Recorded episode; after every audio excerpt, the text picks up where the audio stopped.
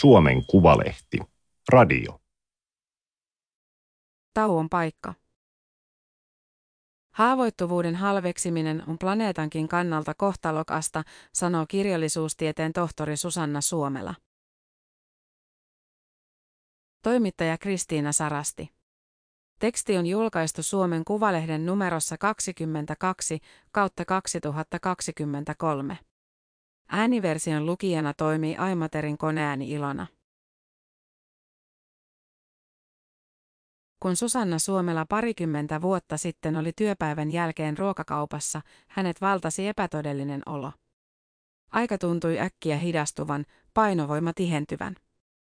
Ympärillä velloi sumu ja sydän löi työläästi kuin olisi vedellyt viimeisiään. Suomela oli varma, että kyseessä oli sydänkohtaus tai burnout, olihan hänellä ollut sydänoireita ja pohjattoman tuntuista väsymystä jo pitkään. Sijaisuus yleisen kirjallisuustieteen amanuenssina oli vienyt viimeisetkin mehut. Työterveyslääkäri kuitenkin passitti Suomelan verikokeisiin.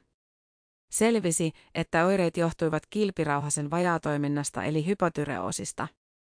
Lääkkeeksi Suomella sai tyroksiinia eli kilpirauhashormonia.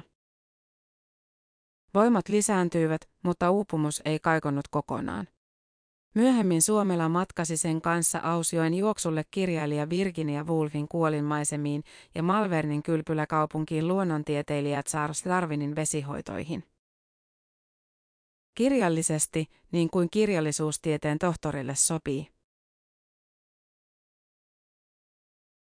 Huhtikuussa ilmestyi Suomelan tarinallinen tietokirja Uupuneet, rakkauden tunnustus hauraille merkkihenkileille. Siinä hän kietoo oman uupumuksensa tarinan eri alojen vaikuttajien sairaushistorioihin. Kirja on omistettu kaikille uupuneille, hauraille, sairaille, masentuneille ja hampaat irvessä reipasta esittäville. Kun Suomella istuu Laajasalon uimarannalla toukokuisena maanantaina, hän kertoo virnistäen, että halusi sopia haastattelun iltapäiväksi, koska ei nouse mielellään aikaisin aamulla. Heräämisestä ulos pääsemiseenkin menee hänen tahdillaan tunteja.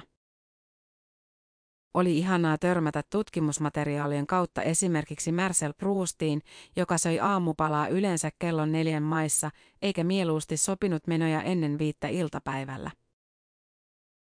Suomella toimii yleisen kirjallisuustieteen tuntiopettajana Helsingin yliopistossa. Kun hän tulee kotiin, hän menee työhuoneeseensa, sulkee oven ja on tavoittamattomissa useamman tunnin. Rakastan opettamista, mutta ihmisten kanssa oleminen vie energiani ja minun on pakko saada palautua rauhassa. Uupumusta pidetään helposti laiskuutena ja heikkoutta hävetään, Suomella sanoo.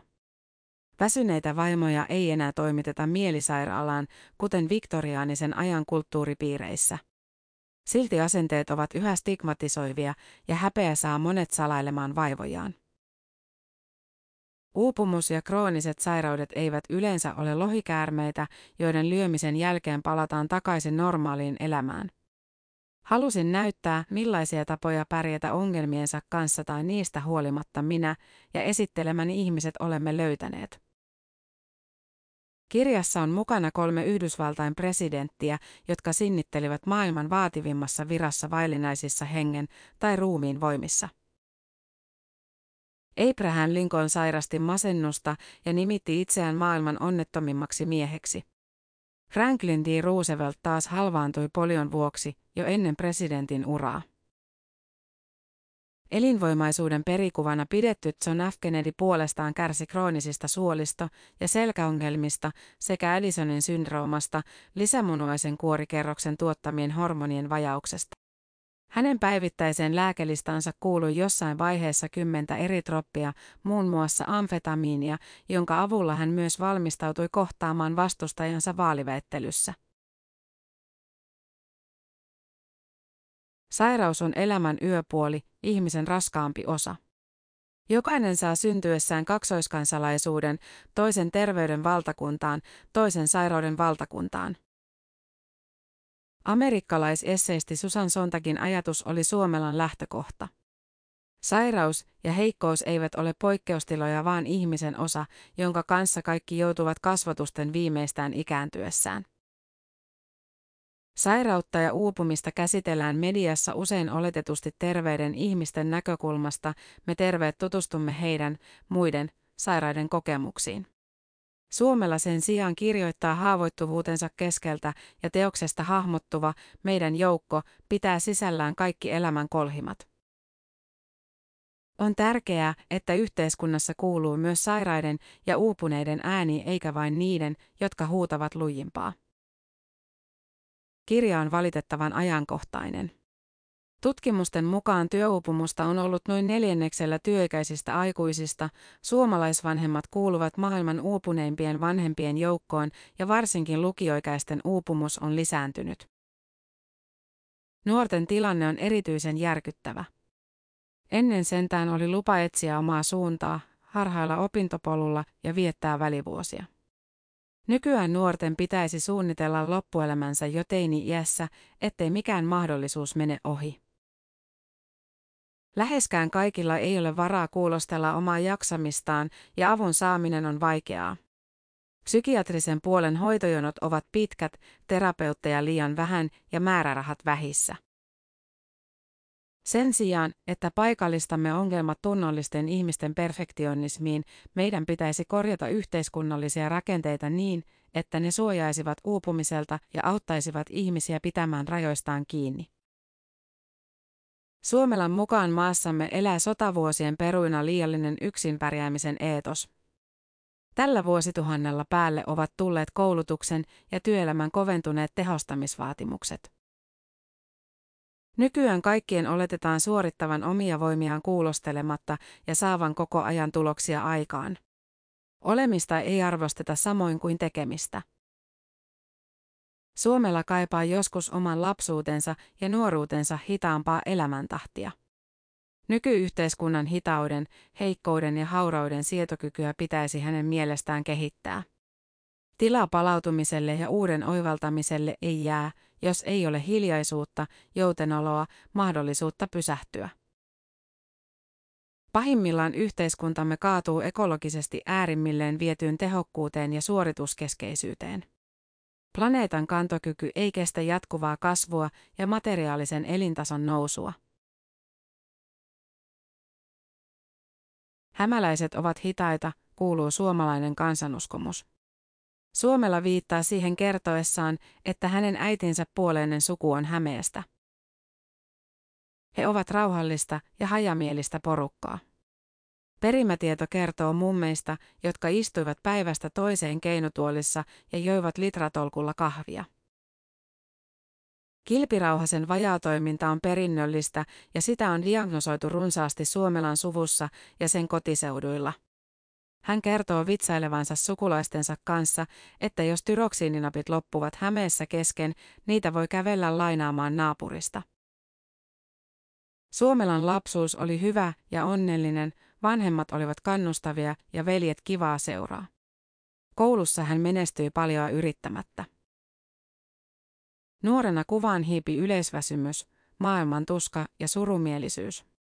Suomella pukeutui mustiin ja kirjoitti synkkiä runoja, säkeitä kuten siniseen hämärään katoan ja puut katsovat viimeistä aurinkoaan. Suomella sai ensi kosketuksensa rajuun uupumukseen, kun hänen isänsä sairastui kuusikymppisenä.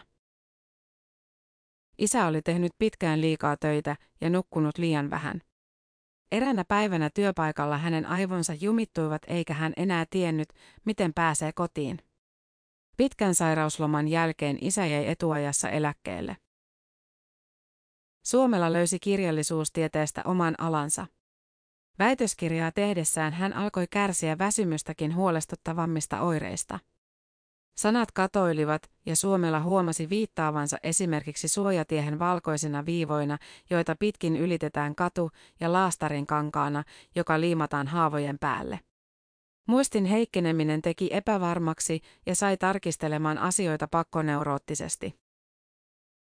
Kun Suomella sai Helsingin yliopiston kirjallisuustieteen oppiaineesta amanuenssin sijaisuuden, hän koki, ettei pystynyt vastaamaan odotuksiin.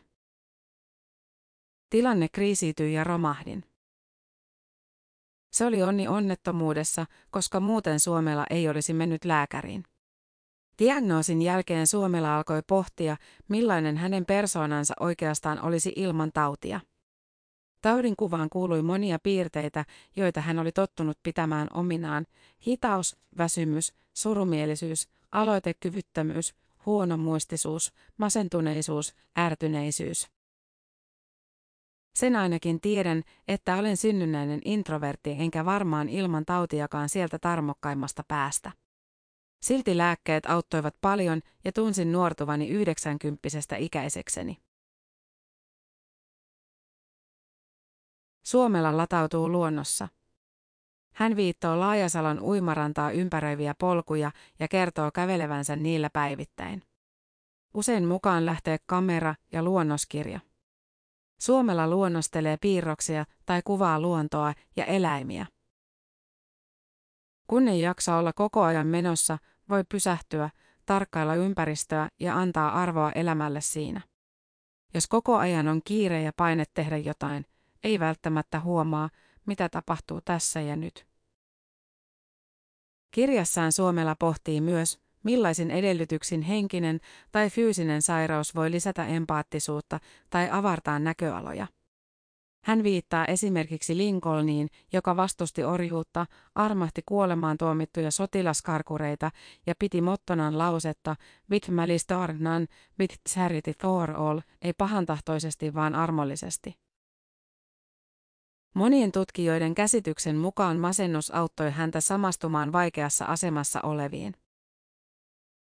Virginia Woolf taas piti bipolaarisuuttaan ja synkkiä kausiaan luomisvoimansa edellytyksinä. Niillä oli hänen mukaansa psykologista kiinnostavuutta, joka tavalliselta työskentelyltä ja elämästä nauttimiselta puuttuu. Hän koki olevansa luovimmillaan ponnahtaessaan synkkyyden kautta valoon. Luovuus on vuosisatojen ajan yhdistetty hulluuteen. Nykyisin on tavanomaista nimittää esimerkiksi neurokirjon haasteita supervoimiksi. Suomelan mukaan on hyvä nähdä vahvuuksia siellä, missä niitä on. Pitää silti varoa pakkopositiivisuutta ja kärsimyksen vähättelyä. Sellaiset mielen tai ruumiin sairaudet, joista joku puhuu voimavarana, voivat olla lamaannuttavia ja halvaannuttavia toisenlaisessa elämäntilanteessa olevalle tai toisenlaisesta taustasta tulevalle. Tällä hetkellä Suomella miettii kirjansa henkilöistä eniten aporiginaalitaiteilija Sally Kaporia, jonka syntymänimi oli Mirdidinkingathi Juvarnda. Kapori eli pääosan elämästään kotikonnuiltaan karkotettuna maanpaossa ja löysi kahdeksankymppisenä taidemaalauksen. Hän nousi maailmanmaineeseen värikkäillä, abstrakteilla töillään. Aina, kun tulee alakuloinen ajatus, että näin ne vuodet menivät, ajattelen häntä ja sitä, miten monin tavoin elämäänsä voi löytää merkitystä missä iässä ja elämäntilanteessa vain. Tämä oli Suomen Kuvalehden juttu, taun paikka. Ääniversion lukijana toimi Aimaterin koneääni Ilona. Tilaa Suomen Kuvalehti osoitteesta suomenkuvalehti.fi kautta tilaa.